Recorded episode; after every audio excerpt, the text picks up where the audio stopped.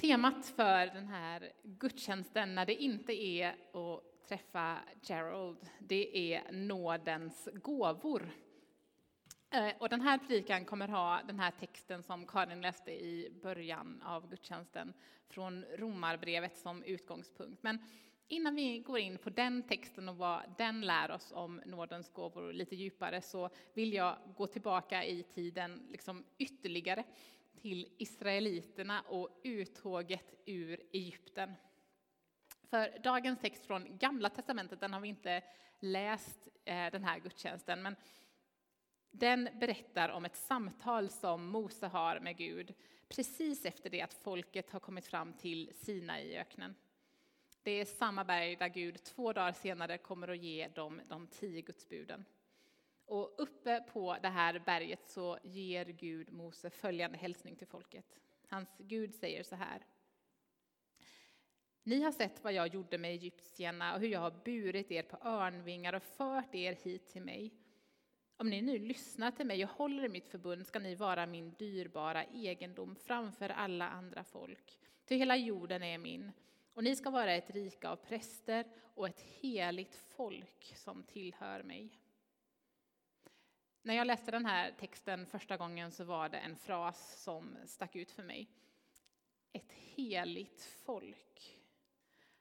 Den här frasen, ett heligt folk, den syftar inte bara på det där lilla folket som precis hade klarat sig undan slaveriet för några tusen år sedan. Det inkluderar oss idag, du och jag, vi tillsammans. Vi är ett heligt folk. Vi är inte bara Eh, den här kroppen som Gerald var inne på, vi är också ett heligt folk. Och i andra Petrusbrevet så står det så här. Ni är ett utvalt släkte, kungar och präster, ett heligt folk. Guds eget folk som ska förkunna hans storverk. Mm. Det kanske inte alltid är så vi känner oss, åtminstone så gör inte jag det när jag trött och med liksom alldeles för dåligt tålamod försöker få mina barn att göra någonting som de inte själva vill. Jag har haft ett antal sådana dagar under min föräldraledighet, även om den såklart mest har varit fantastiskt mysig. Och ändå är det sant, även när vi inte känner det, så är vi ett heligt folk. Inte för att vi förtjänar det, inte för att vi skulle vara så bra, utan för att Gud genom sin nåd har räddat oss. Så vad innebär det egentligen att vi är ett heligt folk? Svaret det får vi, tänker jag, i texten från Romarbrevet, eller i alla fall en del av svaret. För i den här texten, om ni kommer ihåg, så beskrivs alla kristna som Kristi kropp. Jesu händer och fötter som tillsammans får vara med och göra honom synlig i våran värld. Visst är det fantastiskt att mina barn får vara här på gudstjänst också och springa omkring och busa och kanske är de lite grann som Gerald och kan inte vänta på att lägga händerna på ett piano. Eh, vi kanske har en ljus framtid här i församlingen även efter det att hans eventuella projektanställning avslutas om i så fall två år. Vi får väl se. Ehm, hur som helst, tillbaka till predikan. Vi är Kristi kropp, vi är Jesu händer och fötter som tillsammans får vara med och göra Jesus synlig i vår värld.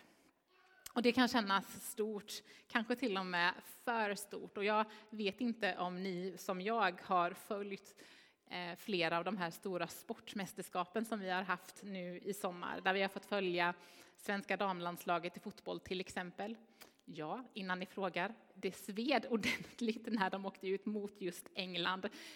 Jason var sådär äckligt nöjd, tyckte jag. Men ja, jag och Henry bar i alla fall våra Sverigetröjor med stolthet. Eh, I England var det ju dessutom. Så det, ja, vi bar dem med stolthet ändå. I alla fall, vi har också kunnat följa, det finns ju hur många som helst som vi har kunnat följa. Armand Duplantis, Henrik von Eckermann. det är bara att välja och vraka. på alla dessa sportstjärnor som vi har kunnat följa. Och vi har sett hur de liksom kämpar och sliter, hur de liksom tillsammans eller eh, som individer jobbar på. Eh, men det är ju bara de duktigaste vi får följa där på tvn eller läsa om i nyheterna. De som kvalificerat sig, de bästa som får spela eller hoppa eller rida eller simma eller vad det nu kan vara. Och ibland tror jag att vi får för oss att det är likadant när det gäller oss som kyrka. Att bara de som har liksom lyckats kvalificera sig, de som är särskilt begåvade, de som är riktigt kristna, vad det nu skulle kunna vara, eller de som är anställda, de får ta hand om matchen.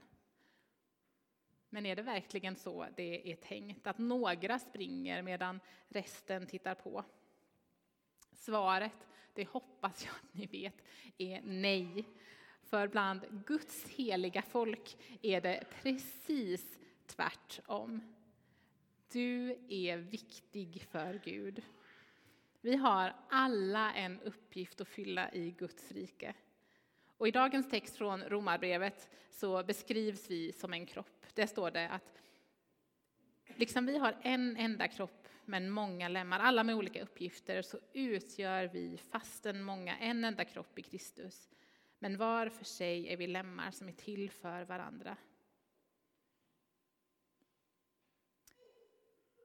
Gud, han kallar inte de som är kvalificerade. Han kvalificerar de som är kallade. Gud, han kan kalla vem som helst till vad som helst. Vi är alla del i hans kropp. Vi har alla en uppgift att fylla. Och Mose, som jag nämnde tidigare, han kallades att leda ett folk ut ur slaveriet till frihet. Men han var inte någon talare. Han såg sig inte som någon stor ledare, eller någon ledare överhuvudtaget för den delen. Och så var han ju 80 år gammal. Den andra extremen, eller en av dem i alla fall, är kanske David, som som ett barn kallades att stå upp mot jätten Goliat. Och på samma sätt, tänker jag, så fortsätter det genom hela Bibeln. Hur ser du på dig själv? I Guds rike så spelar det ingen roll vem du är. Tillsammans med Gud så kan vi få vara med och göra stora saker i vår församling eller utanför kyrkans väggar i Skövde, på våra arbetsplatser kanske, bland vänner och bekanta i vår familj. Gud, han kallar inte de som är kvalificerade, han kvalificerar de som är kallade. Och Gud, han har kvalificerat, han har gett gåvor till varenda en av oss, även de av oss som ofta tänker att man väl inte har speciellt mycket att komma med. Gud han har gett oss olika slags gåvor för att hjälpa oss i livet som människor och för att våra liv mer ska kunna spegla Guds rike. En del av de här gåvorna kan vi känna att vi bär med liksom glädje och stolthet. De är en självklar del i vår person. Andra kanske vi inte vågar tro att vi har, eller vi har lagt dem på hyllan av någon anledning. De får vara lite vilande, åtminstone just nu så finns det andra som kanske väntar på att upptäckas. Men en sak tror jag är säker, det är att Gud vill att vi ska använda hela vår person, de vi är, de gåvor vi har. Han tror på oss också när vi inte gör det själva. Jag tänker att det är därför den här söndagen finns. För att påminna oss om allt det goda som Gud har lagt ner i oss. Som det är meningen att vi ska använda. Jag tänker att det finns två eller flera olika sorters gåvor. En kategori gåvor, det är de som är nedlagda i vår person. Sådana som vi är födda med. Vår intelligens, musikalitet, fysiska förmåga. Sånt som vi har förvärvat genom livet. Hantverksskicklighet, sjukvårdsskicklighet eller kanske tekniskt kunnande. Den här, de här listorna de kan göras långa. Och det är lätt hänt att vi förminskar de här gåvorna eftersom vi gör misstaget och antar att eftersom de inte är lika uppenbart andliga så är de inte heller lika viktiga. Men jag tror att de är viktiga just för att de är Guds gåvor i oss. Och jag tror också att det händer någonting när vi inser att vi inte bara inom situationstecken är bra på eller bara har lätt för vad det nu kan vara. Det är en gåva från Gud. Vi kanske mest har spelat på gudstjänsten eller bakat kakor till kyrkfikat eller funnits med som ledare i någon barngrupp eller haft hand om hemsidan för att det är roligt eller för att ingen annan gör ju det. Så kan det också vara. Men jag tror att när vi inser att det vi gör och är bra på, att det är en gåva från Gud, så får det en djupare mening. Och jag tänker att det ofta är så med Guds gåvor och med, även med Guds kallelse, att den ligger liksom i linje med våra intressen och våran person. Sånt som vi tycker om att göra vårt liv, våra talanger, vår vilja, vår längtan. Det får en djupare mening när vi inser att vi har en uppgift att fylla genom den person som Gud har skapat oss till att vara. Sen finns det en annan kategori med gåvor. Det är den heliga Andens gåvor till oss. Det är sånt som vi lite mer tydligt kanske får av Gud. Och nu vet jag att jag upprepar mig, men det är inte så att de bara skulle vara för de som har kvalificerat sig eller de som är bäst, att de skulle få nådegåva och resten, ja, det blir ingenting till dem. Nej, så är det ju naturligtvis inte. Nådegåvorna, de är inte någon slags belöning så att vi skulle vara liksom, till de som är särskilt goda eller särskilt froma, särskilt bra kristna, att det bara är de som får dem. Nej, nådegåvorna, de är gåvor till alla. Lika lite som vi kan förtjäna Guds kärlek eller förtjäna hans förlåtelse kan vi förtjäna Guds gåvor. Det är nåd. Det är gratis och det är till för alla. Andens gåvor de ger oss en bild av hur det var tänkt att vara från början. De är som en doft av paradiset. Och några exempel på de här gåvorna är att trösta, att tjäna, visa barmhärtighet, bota, göra under, höra Guds tilltal, tungotal. De ger oss en glimt av Guds kärlek och Guds makt, en försmak av hur det kommer vara i himlen. Och de hjälper oss att leva våra liv som kristna. Deras uppgift det är att vara till nytta för alla människor. Vi är en kropp men många lemmar, en församling men många medlemmar. Alla med sina styrkor och svagheter, alla med sina gåvor. Så hur gör man då? Ja, för det första, berätta för Gud vad det är du längtar efter och be honom om en gåva. För det andra, testa. Ta inte upp allt talutrymme själv när du ber, utan ge utrymme för Gud att svara och faktiskt tala till dig. Tillbringa tid i tystnad tillsammans med Gud. Eller när någon nära dig är sjuk, be konkret att den personen ska bli frisk. Gärna tillsammans med honom eller henne om det är möjligt. Och händer inget första gången du ber, men be igen och igen. Var uthållig. Ge inte upp, utan våga be igen. Trösta den som lider. I ett samhälle som har blivit allt hårdare och kallare. Fundera på hur du i ord och handling kan visa barmhärtighet. Jag tror att nyckelordet när det gäller nådegåvorna, det är att handla i kärlek. Vi får de här gåvorna för att hjälpa varandra. Och jag tror att det ganska ofta är i gemenskap med andra människor som vi upptäcker dem. Till exempel när vi ber för en annan människa. Det är då Gud griper in och helar den här personen eller talar till den andra personen genom oss. Och vi får växa i vår uppgift. Ofta börjar det i det lilla som så småningom växer i takt med att vi lär oss mer och vågar utmana oss själva.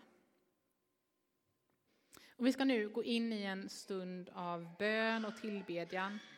Och under den stunden så kommer det finnas möjlighet för den som vill att gå bak till korset här i hörnet och bli smodd med olja som är en symbol för den heliga anden och få en kort välsignelsebön bädd över sig.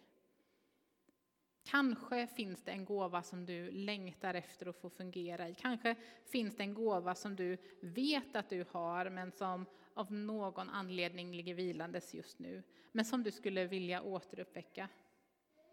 Eller så har du ingen aning om vilken gåva du skulle kunna tänkas ha.